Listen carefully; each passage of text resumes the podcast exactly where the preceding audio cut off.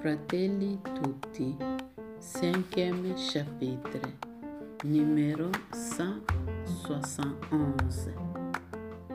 Je voudrais souligner que donner à chacun ce qui lui revient, en suivant la définition classique de la justice, signifie qu'aucun individu ou groupe humain ne peut se considérer tout puissant autorisé à passer par-dessus la dignité et les droits des autres personnes physiques ou de leurs regroupements sociaux.